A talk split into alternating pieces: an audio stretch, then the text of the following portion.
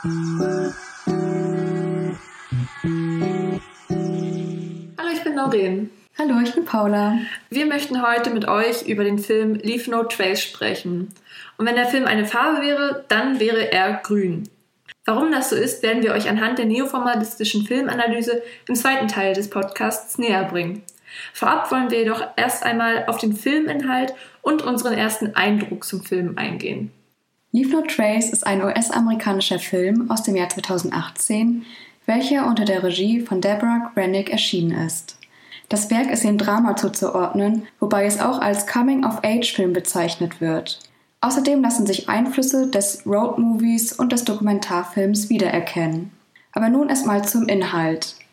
Die jugendliche Tom und ihr Vater Will leben seit einigen Jahren unentdeckt im Forest Park. Will ist ein US-Veteran, welcher nach seinem Einsatz unter einer posttraumatischen Belastungsstörung leidet. Aus diesem Grund leben er und seine Tochter ein friedliches, aber abgeschottetes Leben in einem riesigen Waldgebiet am Rande von Portland, Oregon. Eine zufällige Begegnung führt jedoch zu ihrer Entdeckung und zur Betreuung durch die Sozialbehörde. Die beiden versuchen sich an ihre neue Umgebung in der Vorstadt anzupassen, jedoch bleiben sie dort nicht auf Dauer. So treffen sie die nicht ganz einstimmige Entscheidung, sich wieder in die gefährliche Wildnis zu begeben. Dabei werden sie dazu gezwungen, sich dem immer widerstreitenden Wunsch, Teil der Gesellschaft zu sein und dem heftigen Verlangen danach, abseits zu leben, auseinandersetzen zu müssen. Dabei ist Leave No Trace keine Erfindung von Granick, sondern basiert auf einer wahren Begebenheit, die 2004 erstmals in der Zeitung The Oregonian notiert wurde und 2009 dann als Roman von Peter Rock verarbeitet wurde. Bis zum erneuten Verschwinden von Vater und Tochter hält sich Granick auch an Tatsachen. Was danach passiert, ist reine Fiktion. In all ihren Filmen zeigt sie einen Teil Amerikas, der sonst im Kino wenig Präsenz hat. Die Außenseiter, die Armen und die Traumatisierten. Ja, Paula, welchen Eindruck hattest du denn jetzt von dem Film? Also ich muss sagen, ich war aufgriffen und ich weiß ja, dass es dir auch so ging. Wir hatten auf jeden Fall beide Gänsehaut, als wir die Schlüsselszene am Ende gesehen hatten und ja, waren schon fast dem Tränen nah, würde ich jetzt mal so auch aus deinen Augen ablesen. und was ist dein Eindruck? Ja, also ich stimme mir da komplett zu. Ich fand es halt auch beeindruckend, wie man einfach die Gewalt und Größe des Waldes immer wieder vermittelt bekommen hat. Aber dabei wirkte diese halt auch nicht einschüchternd, sondern es war immer sehr idyllisch und, und man hat sich sehr in die Figuren hineinversetzt gefühlt. Auch als sie aus ihrem gewohnten Umfeld, dem Wald, rausgerissen wurden, konnte man immer mit den Figuren mitfühlen. Man war quasi ein Teil der Protagonisten. Mich hat auch auf jeden Fall der Anfang gefesselt, als wir das alltägliche Leben von Will und Tom begleiten durften. Und das hat mich auch an die Netflix-Serie Sweet Tooth erinnert, die das ganze Thema auch aufgreift, das Leben in der Wildnis und dass man sich ein eigenes Camp erbaut und ja mit den einfachsten, primitivsten Mitteln sich ja dem Alltag stellen muss. Was mir auch aufgefallen ist, ist, dass Tom am Anfang eine Melodie gesummt hat. Da meintest du, es ist You are my sunshine, my only sunshine, was wir auch aus der Werbung äh, sehr häufig kennen. Und es hat sich ja dann tatsächlich am Ende des Films auch, naja, nicht wiederholt, aber Anfang und Abschluss hat einen Summen gebildet. Wobei das zum Schluss sehr leise und ähm, ja, man hat die Melodie nicht mhm. erkannt. Ja, Lorraine, und wie du ja auch weißt, hat das Summen für uns ja auch noch eine andere Bedeutung. Und zwar, es ist ja nicht der erste Film, den wir in diesem Seminarkontext gesehen haben. Denn das Summen ist halt auch schon bei Lucy and Randy aufgetaucht. Und dass wir das jetzt halt wieder bei Leave No Trace gehört haben, fand ich irgendwie besonders. Und ja, wir können uns, glaube ich, darauf einigen, dass das Summen aber trotzdem eine andere Bedeutung hatte bei Leave No Trace, als wie es bei Lucy and Randy der Fall war. Und was genau das jetzt überhaupt zu bedeuten hat und inwiefern die neoformalistische Filmanalyse damit reinspielt, wollen wir euch jetzt erklären. Diese muss sich ständig modifizieren, um auf jeden Film anwendbar zu sein. Dabei setzt sie immer einen Austausch zwischen Filmtheorie und Filmanalyse voraus und ist keine wirkliche Methode, sondern vielmehr ein Ansatz. Sie zeigt im Allgemeinen, wie Kunstwerke aufgebaut sind und wie sie die Aufmerksamkeit der Zuschauer auf sich ziehen. Das heißt, die neoformalistische Analyse schreibt nicht vor, wie analysiert werden soll. Hierbei können Grundannahmen dazu verwendet werden, eine Methode zu entwickeln, die das Problem des Films entspricht. Hierbei müssen wir uns fragen, welche Fragen sind am nützlichsten für uns, für unseren Film. Die Methode ist also ein Instrument zur Beantwortung dieser Fragen. Im Rahmen dieses Podcasts möchten wir euch das ästhetische Spiel mit der Verfremdung und mit dem Verfahren im Film näher bringen, wobei wir auch nochmal auf die Motivation und die Funktion von den einzelnen Verfahrensweisen näher eingehen werden und auf den Film Leave No Trace beziehen werden. Der Neoformalismus geht von der Annahme aus, dass die Rezipierenden stets aktiv sind. So werden Gefühlsregungen durch ästhetische Vertiefung hervorgerufen. Kunstwerke, wie auch der Film, fordern uns auf allen Ebenen und verändern unser Wahrnehmen, Fühlen und Denken. Und das macht es mit Hilfe des ästhetischen Spiels, welches auch als Verfremdung bezeichnet wird. Denn unsere Wahrnehmung ermöglicht es uns, innerhalb eines Kunstwerks alles anders zu sehen als in der Realität, da die Dinge im neuen Kontext fremd erscheinen. Das Ziel der Kunst, also in dem Fall des Films, ist es, ein Empfinden für die Dinge zu vermitteln und uns sehen und nicht nur wiedererkennen zu lassen, nämlich durch die Verfremdung. Denn diese verfremdet die gewohnte Wahrnehmung, indem Material aus diesen Quellen entnommen und transformiert wird. Das Material wird also in einen komplett neuen Kontext gestellt und dadurch in ungewohnte formale Muster eingebunden. So, Paula, wie hast du denn jetzt die Verfremdung bei Leave No Trace wahrgenommen? Also, was hat deine gewohnte Wahrnehmung verfremdet? Für einen Spielfilm fand ich einige Kameraperspektiven sehr interessant und besonders. Beispielsweise die Drohnenaufnahmen, die ja auch den Dokumentarfilmcharakter nochmal verdeutlicht haben.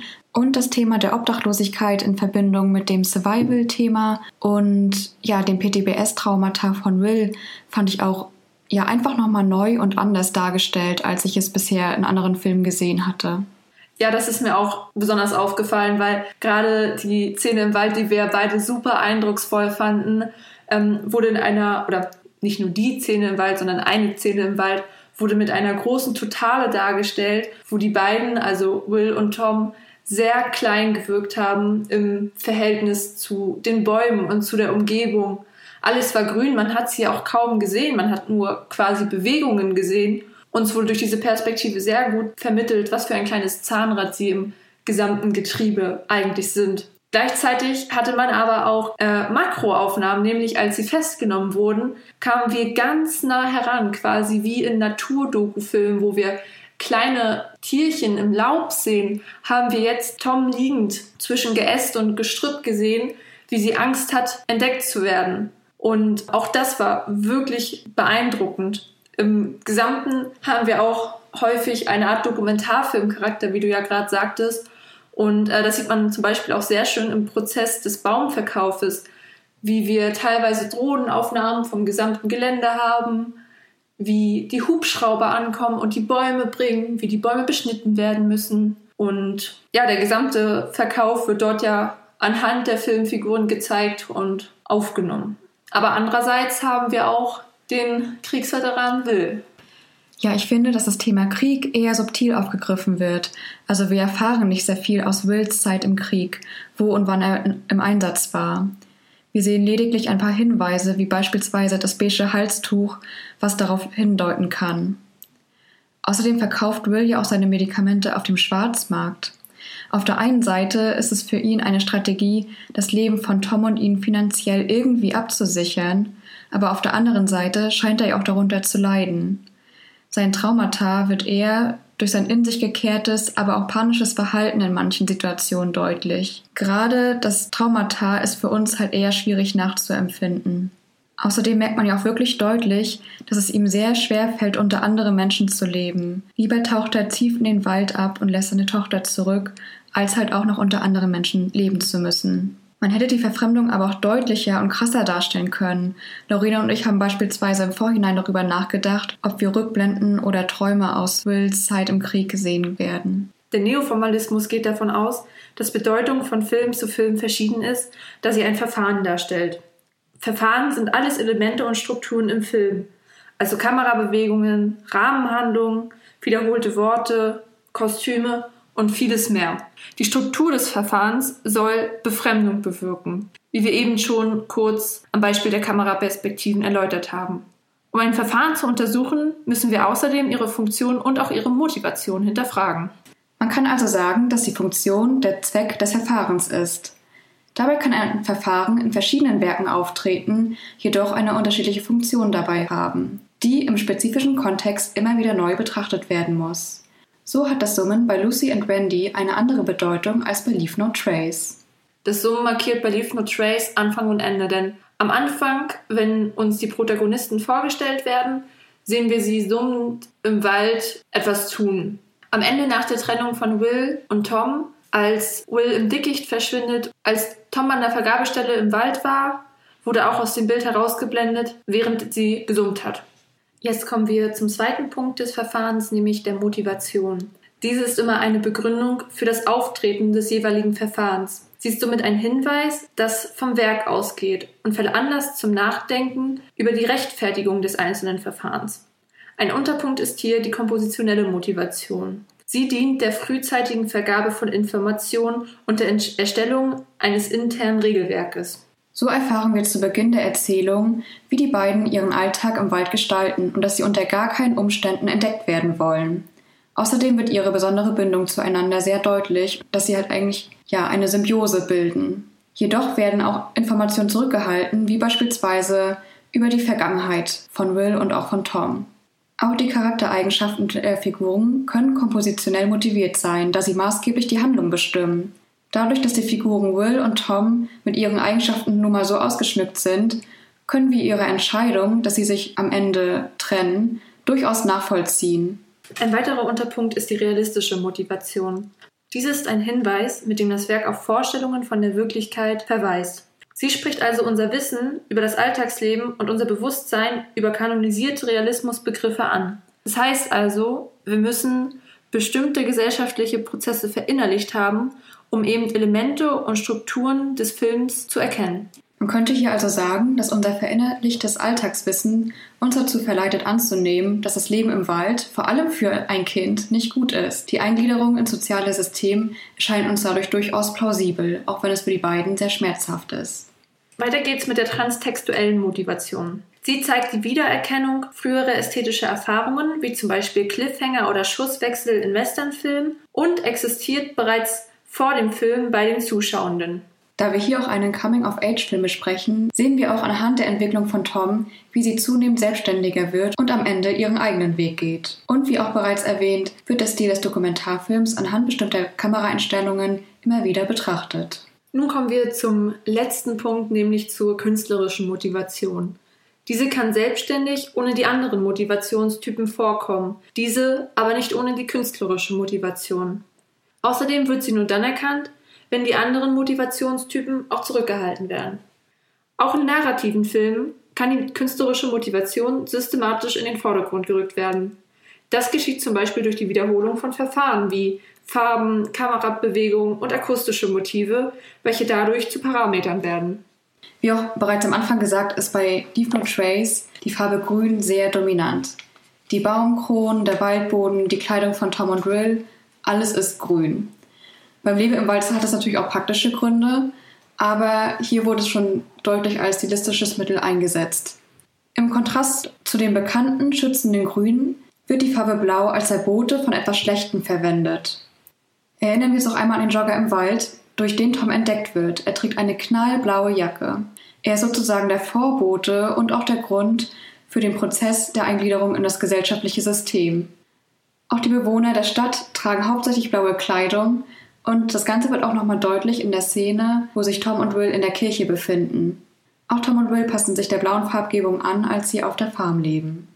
Aber auch das wiederkehrende Thema Pflanzen interpretieren wir als eine künstlerische Motivation. Schon der Wald, also ihr Zuhause, ist natürlich von Pflanzen umgeben. Sie bauen sich aus Pflanzen ihre kleine Höhle, sie leben von diesen Pflanzen und sie tarnen sich mit den Pflanzen.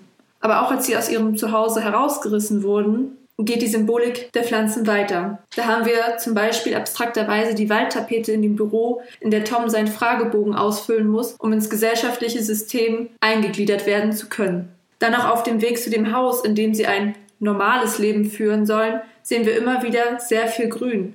Aber nicht wild gewachsen wie im Wald, sondern aufgeforstet. Auch auf der Farm angekommen, wird quasi mit ihrem Zuhause Geld gemacht. Denn dort wird mit Weihnachtsbäumen, die dort zurechtgeschnitten und gestutzt werden, was auch wieder interpretiert werden kann, dass sie auf dieser Farm zurechtgeschnitten und zurechtgestutzt werden und eben in die Gesellschaft eingegliedert werden sollen. Auch in dem Haus finden wir Pflanzen. Allerdings keine lebendigen Pflanzen, sondern verwelkte Pflanzen. Was wiederum interpretativ dafür stehen kann, dass Will sich dort einfach nicht wohlfühlt. Beziehungsweise zu dem Zeitpunkt auch noch Will und Tom und diese tote Pflanze somit für ihre eigene Unzufriedenheit steht. Außerdem sind die Seepferdchen eine immer wiederkehrende Symbolik, die wir in allen Etappen des Films wiedersehen. Im Wald findet Tom eine verlorene Kette mit einem Seepferdchenanhänger, die ihr gefällt, woraufhin sie sich auf die selbstständige Recherche in ihren Lexika begibt. Dabei findet sie heraus, dass sich Seepferdchen niemals trennen, was auf die Beziehung zwischen ihrem Vater und sie übertragen werden kann. Am Ende wird diese Verbindung jedoch aufgehoben, was zu einem Überraschungsmoment führt. Ja, Paula, jetzt haben wir schon ganz schön viel zur neoformalistischen Filmanalyse zusammengetragen. Und es gibt eigentlich noch viel mehr zu bereden, aber ich glaube, das können wir noch an anderer Stelle diskutieren. Ja, der Meinung bin ich auch. Und, und damit verabschieden wir uns jetzt von euch. Bis Mittwoch. Tschüss.